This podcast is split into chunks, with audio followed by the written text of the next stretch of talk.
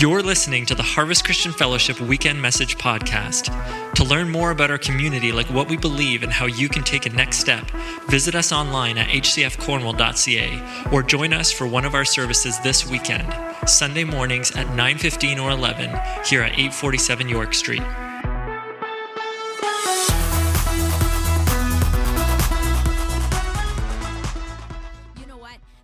The first time in months that Roy has preached to a live audience. Yes, we're and going live this morning. And he's literally going live this morning. We are here. Watch this. I'm standing up. Go.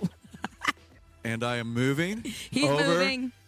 And I'm going to preach. Rolling.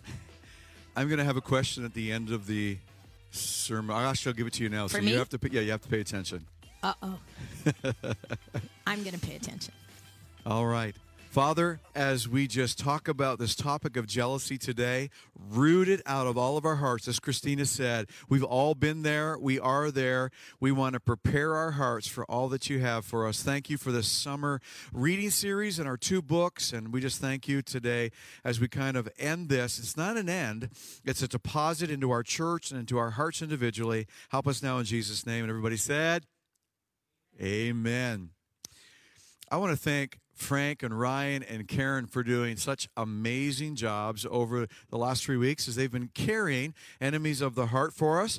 And we looked at guilt and this idea that these enemies work on a debtor-debt relationship. And so guilt says that I owe you. Guilt's not just a noun, it's a verb. I guilted you into something. We talked about that. We don't want to live in guilt. We don't want to parent out of guilt. I've heard parents say, I owe my kids. No, we don't want to live our lives owing anyone. That's really where guilt can find a foothold, and we want to root it out. Anger is you owe me. Greed, I owe you. And so we talked about how to root those out, and today we want to talk about our final enemy of the heart, jealousy. And that is that God owes me. Now, that sounds a little bit funny, and I'm going to explain it, but we really need to get to the bottom of this and get to the root system of jealousy, and it's going to be around this idea that we think and believe that God owes us something. And the other enemies of the heart are actually easier to spot. This one is sneaky. This one hides out. And so we need to take some time today to really dig around the root system to expose the enemy of guilt. So we talked about, the enemy of jealousy. Guilt is remedied by confession. And confession to God, right? And God forgives us our sins, and we no longer carry the guilt of our past and our sin because Jesus took that for us on Calvary. But there's also the confession one to another. Two kinds of confession. James tells us when we confess to God, we're forgiven, and so that weight of guilt toward God is gone. And then the weight of guilt toward another person. We may feel guilty about something we've done. We can confess it to each other. And the Bible says we're healed. And so that's how guilt is remedied and rooted out. And greed. And we learned about generosity, and so many of you have already been practicing that and entering into generosity. And generosity is not just financial giving. Generosity is our time, our presence. Christina talked about earlier while we were opening the service that when I would go up and give my quality time and give it away and give it to a job that needed to be done, I was taking it from her. And so generosity, being generous with my time, learning to do that. Today we're going to talk about jealousy. And let's get into that. So that's the thing you experience and you're aware of when you see what you don't have, And the only way you realize what you don't have is when you see it with someone that does have it, right? The haves and the haves not. And so you don't really know somebody's better looking than you are until you look in the mirror or you compare your pictures on social media. Yeah, you know you do. And so we see what we don't have. You have somebody else has a better job. They have more money. They have better opportunities. And you're aware of it because you see what they have. Jealousy tells you what you don't have. You have a sister that has great athletic ability, a great metabolism, had it all together, all the looks, all the opportunities, all the boyfriends growing up. and you not so much. And you recognize, and that feeling that rose up inside, I don't have that. And what we want to see is that ultimately where this comes from is that when God was giving out good looks and when God was giving out abilities, or God gives out blessings, I've seen this happen in my own life when somebody's blessed, a direct blessing, a healing or something happens in their life. And I question, say, how come I don't have that? They have that. I don't have that. And jealousy, envy begins to talk inside of us. And the dialogue of jealousy and envy, because ultimately I'm saying what we're really going to arrive at, we have to arrive at, is that we believe that God skipped us or God held out on us. If I was as athletic as Jim, I could have got that scholarship too. If I had that person's good looks, I would have a great partner today too. If I had his brain, well, you get it. His brains, his whatever. You get it. But here's the sneaky thing about jealousy.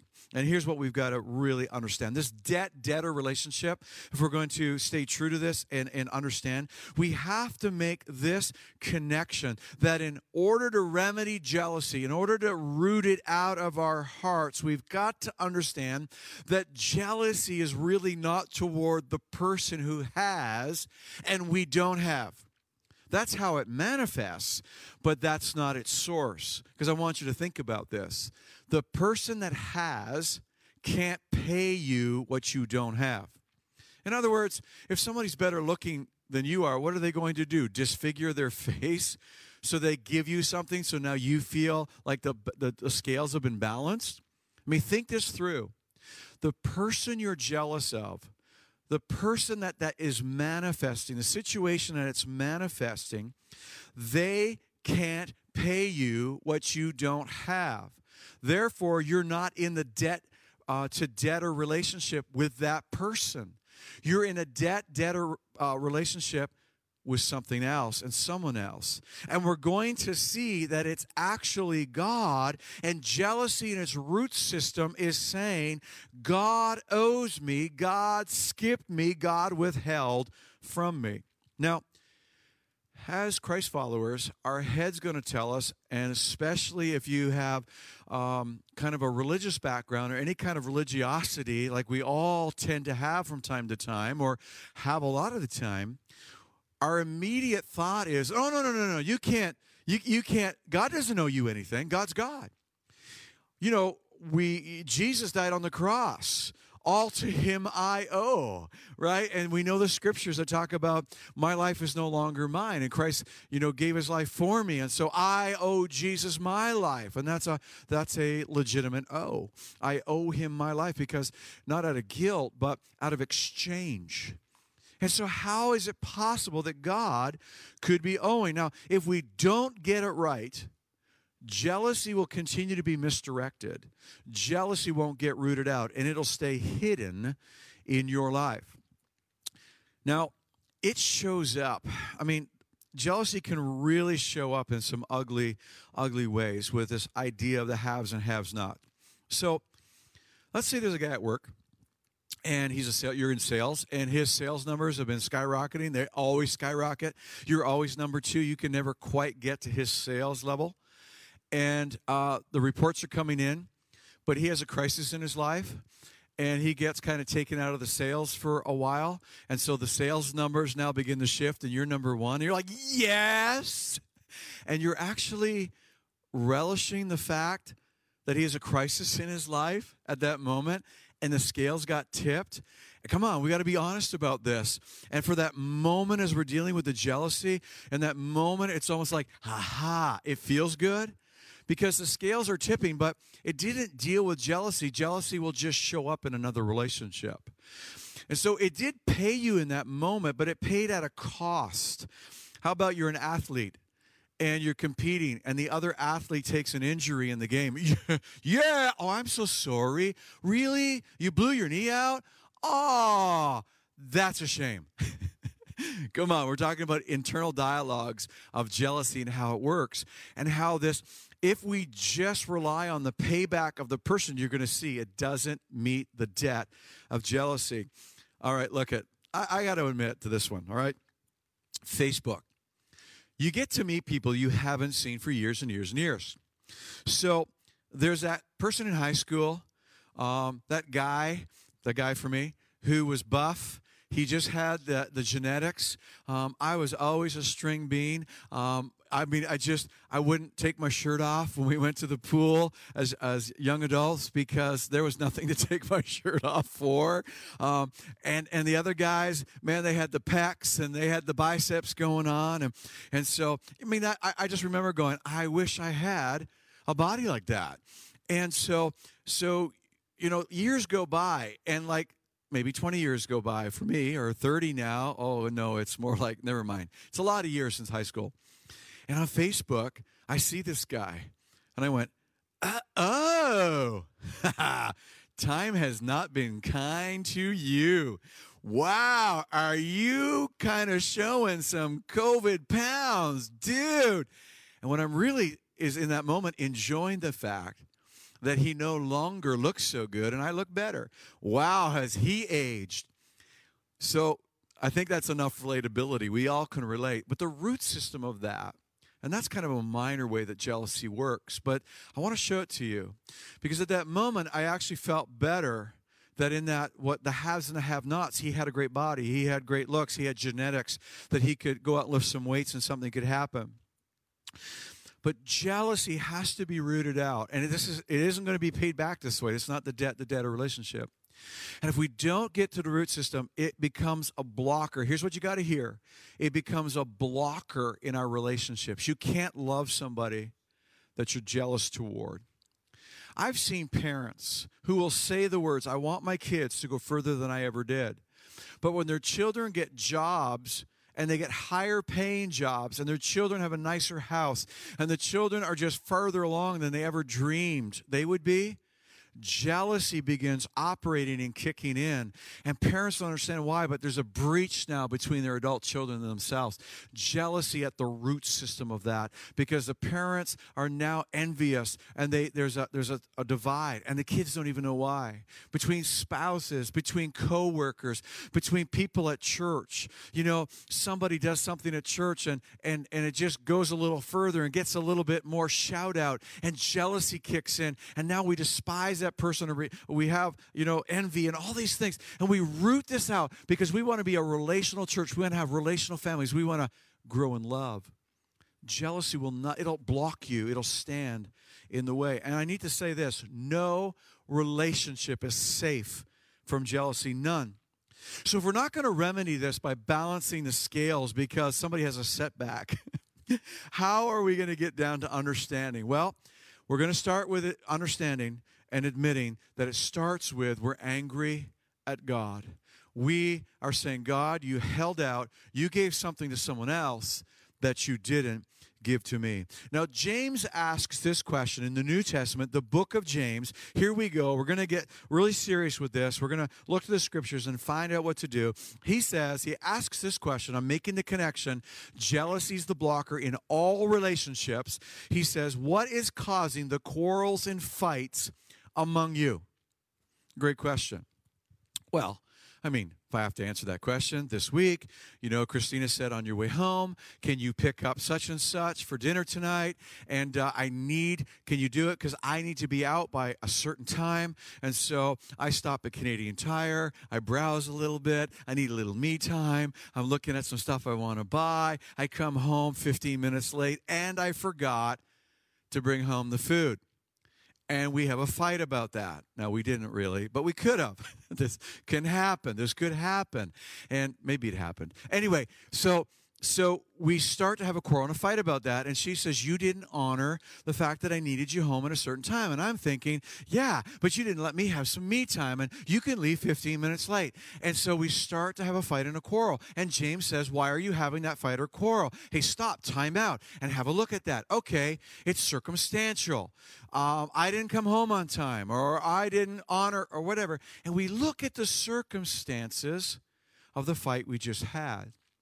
And James says, no, it's actually deeper than that. Yeah, you can try to figure out fights at a circumstantial level, and every fight would have a different circumstantial reason for the fight or the quarrel. But James is saying there's something inside that is the source of every single relational conflict. You say, Pastor Roy, that is too simple. Yeah, I thought so too. But as we look to the Scriptures, and James is showing us something, I want you to see this because this really is so powerful. And I don't want to oversimplify, and yet James is oversimplifying and helping us understand that it's something from the inside. He said, what causes quarrels and fights among you? Don't they come from the evil desires that war within you? And this idea, evil desire, means, it literally means the pleasures of our heart and our lives, the appetites of our heart and our life. Now, the appetites themselves, I'm using the New Living Translation here, the appetite themselves are not evil. What the New Living Translation is saying, when we fulfill the desire for pleasure in our life in a way that's outside of how God designed it, they can become evil. They can begin that emptiness in our life. We're trying to fill the haves and the have-nots, and we're trying to put something in our life that we don't have, and we take it into our own hands and put it into our life. It can cause havoc and destruction. Jealousy is at the root system of this. Watch this. So, you don't have what you're longing for, which isn't wrong, what you want pleasure for, which isn't wrong. He goes on, he says, you want what you don't have, the haves and the have-nots. So you scheme and kill to get it. Now, I don't remember the last time I killed somebody to get something. And so is James making a point here? He is. He's not really talking about murder. He's talking about I can suck the life out of relationships I'm in because inadvertently and underneath, I'm sucking something and trying to get something from you. I'm trying to get you to pay me something. I want what you've got, and I don't have it, and it's blocking our relationship. And I'm literally taking the air out of the relationship. Come on, we can do that, and you've been on the other side of that. You've had somebody you can't figure out. Everything you do feels like a competition. Everything that you talk about, and you're just trying to connect with that person, and they're trying to one-up you. They're trying to tell you. You could be saying, I'm sick today. Oh, I'm sicker. I got this. No, I got more. What is that? It's so life-sucking. They're operating in jealousy. They've got something. There's something causing them to pull from you. So it actually, we're pulling life and not even realizing it. We're killing other people relationally. You are jealous. Here it is. He brings it all to a head. You are jealous of what others have, but you can't get it. Now, that's an interesting thought. You can't get it from them. Debtor. And unless they take a hit in life or something happens terrible to them to even the odds. So you fight and wage war to take it away from them. The source of quarrels, the source of fighting. It really is the essence. I didn't get what I wanted. Think about it. Any fight or quarrel you've had, you felt you got violated. You don't have something. The other person took it from you. You're trying to get it back. Yet you don't have what you want because you didn't ask God for it. Now, this is amazing. We've been asking for things in the wrong place. We've been trying. When you're jealous of that, when I'm jealous of that guy in high school now, I'm going, jealousy didn't go away. Because jealousy is just going to pop up somewhere else in my life, and it's going to become a blocker in another relationship. I can't ask that guy for better jeans, and here I am going, I want jeans like you. I want a body like yours. I want to age graciously like somebody else.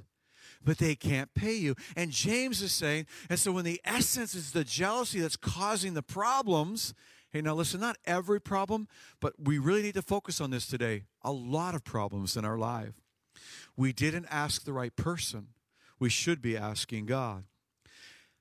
Appetites and the appetite for things in life aren't wrong, But have you noticed they tend to grow and grow and grow?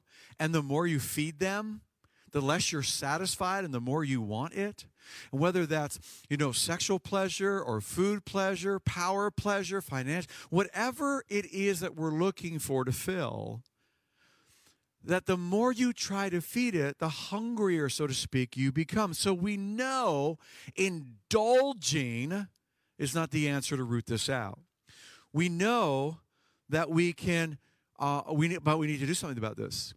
And so what we want to do is we want to bring our desires to God. James says, you are experiencing this because you asked the wrong person. You should be bringing your desires to God. Now, you might say, that sounds a little funny. It might be a little petty to say to God, I was just noticing that so-and-so's nose is so awesome, and I'd love to have a nose job. I wish I had a nose like that. How come I got this ugly nose and they got that awesome nose? And you're saying you actually want me to pray about that when it kind of rises up and go to God with that? Yes. How would I pray a prayer like that? Would you pray like this? Dear Jesus, I know I'm not supposed to be feeling this way, but no, that's not the way you pray that.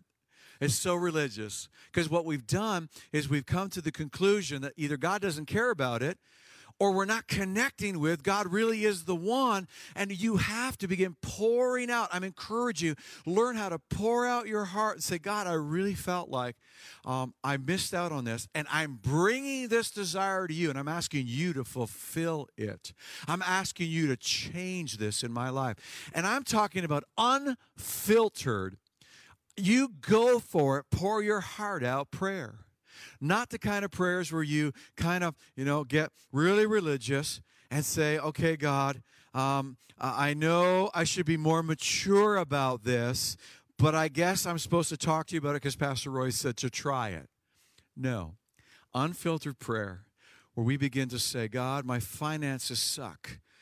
And I feel like I can never get ahead, but it looks like everybody else can. And God, I'm bringing this to you right now, and I'm pouring my heart out, asking you, who's the author of my finances, the author of my job, the author of everything in my life, and you begin to pour it out to the one who can make a change in your life. We're talking about the remedy of jealousy today, and it's, first of all, number one, admitting and confessing the root issue is me. I'm getting in my own way. Jealousy starts with me realizing I don't have something. And don't say I don't have something, that must be wrong. It's, no, number one, admitting. It starts with me, and I realize I don't have something. Number two, the only way you're going to root this out is now bring it and confess it. Bring those desires to God. Now, here's the cool thing.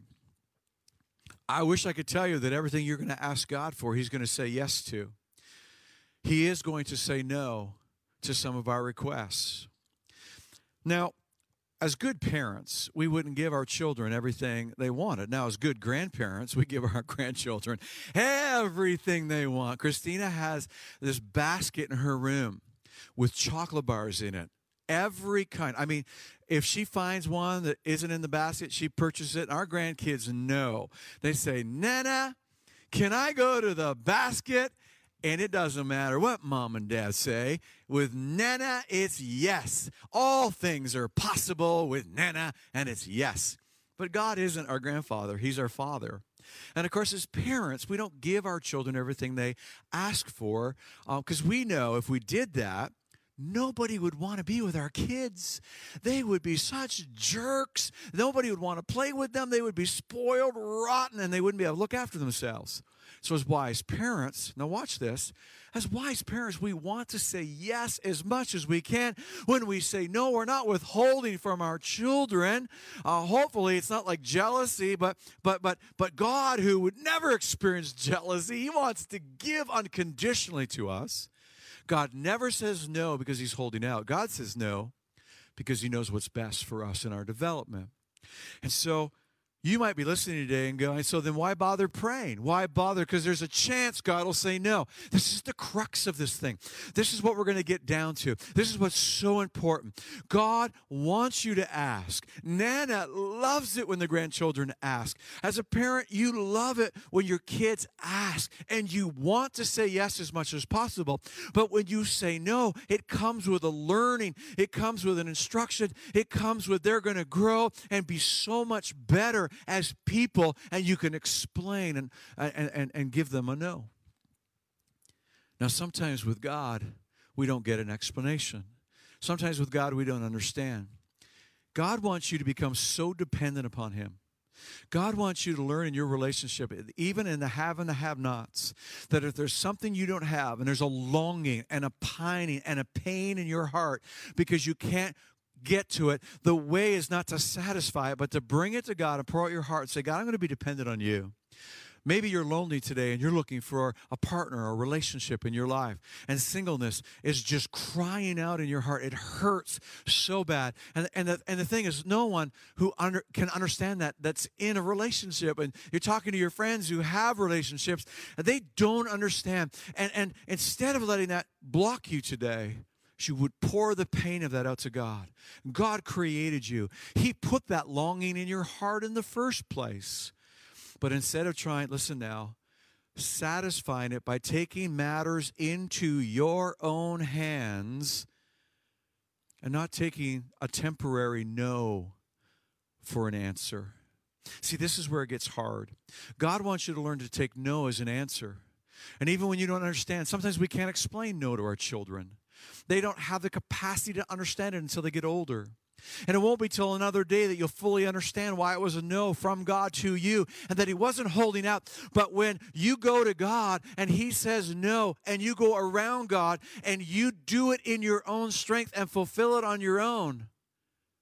Yeah, I did that with my folks, and if you're old enough today to be independent, you did it with your folks. And how many times did that get us into a situation that we've regretted? God wants to pour His blessings upon you in abundance. God wants you to learn to take no for an answer and not take matters into your own hands. James went on to say, whatever is good and perfect comes down to us from God our Father, who created all the lights of heaven. The splendor and the glory of earth and the universe is the God who gives us everything good. Say good. Good. And everything perfect. Perfect. He wants to pour out abundantly on you. He's not the God who holds out. He's the God who wants to bless. Come on, the remedy for jealousy, admit and confess. The root issue is me. I have this longing. I have something that I don't have. I want it. Instead of taking matters into my own hand, go to God, pour it out. God, this is hurting on the inside. God, this longing on the inside, bring it to God and begin to wait. Number 3. Is to celebrate with others when they have. I'll tell you a quick story today, and you might be surprised by this, but did you know that pastors are some of the most competitive people? I mean, more competitive than hockey players, more competitive than, and you would say, how is that so? Well, because we are in the public eye, in that sense, we perform, and understand how I use that word.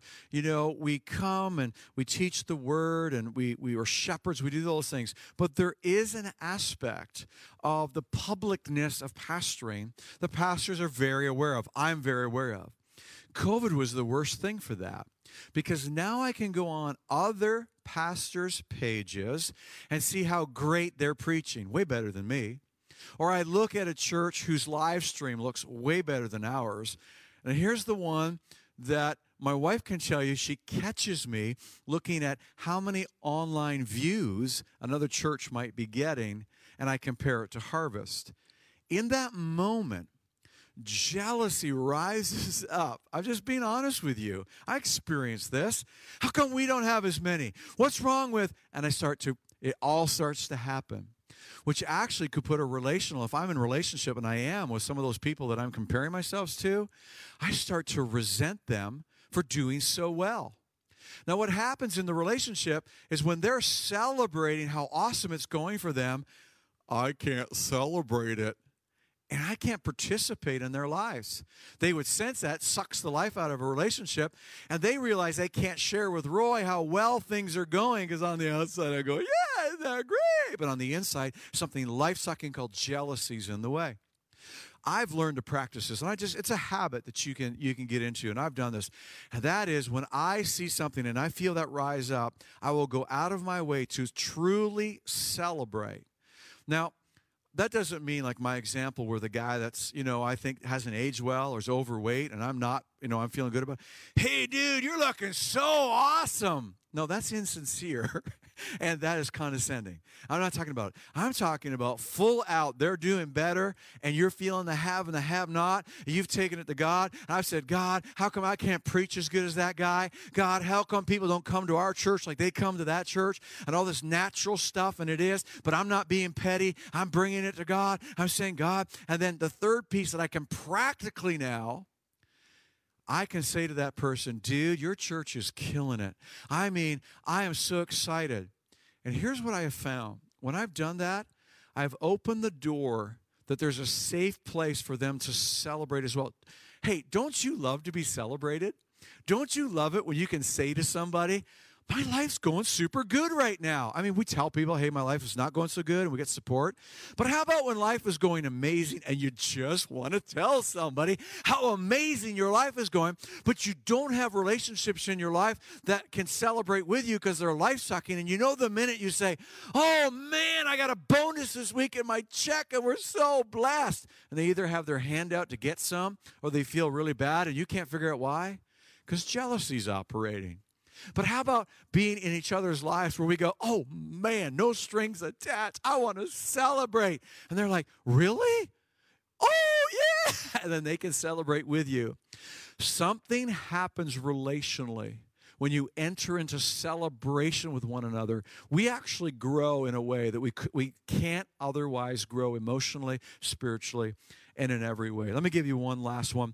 Be thankful for what you have.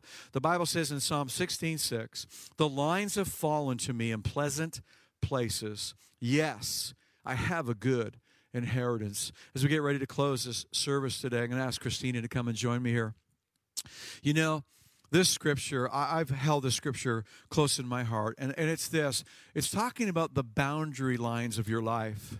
And you might be looking at your life today and saying, my boundary lines are really small. I don't have a lot. Pastor Roy, you want me to be thankful for what I have, but honestly, there's so much haves, and I have so much little have-not. I don't know how I could be thankful. I want to show you this in the scriptures today, this secret from God's word. And it's the lines that fall into me in pleasant places. Your inheritance from God is bigger than you can see.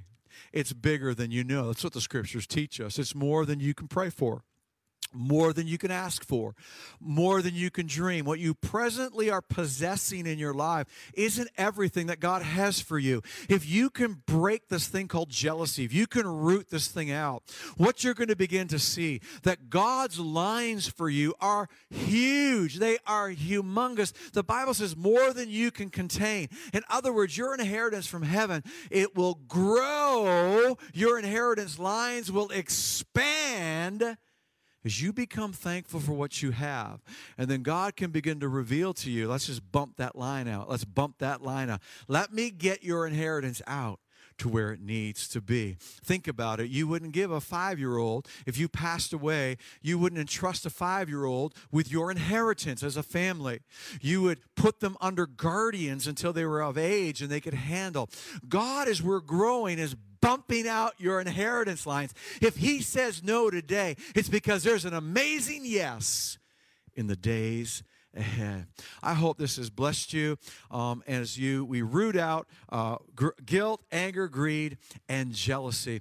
Christina and I just want to pray for you today. I'm just going to ask her to bless you as you're watching today. And then we have some announcement for you that we want to share. But just, if this is something that's real for you today, as you're rooting out jealousy, let's believe God for a miracle right now as you apply the word to your life.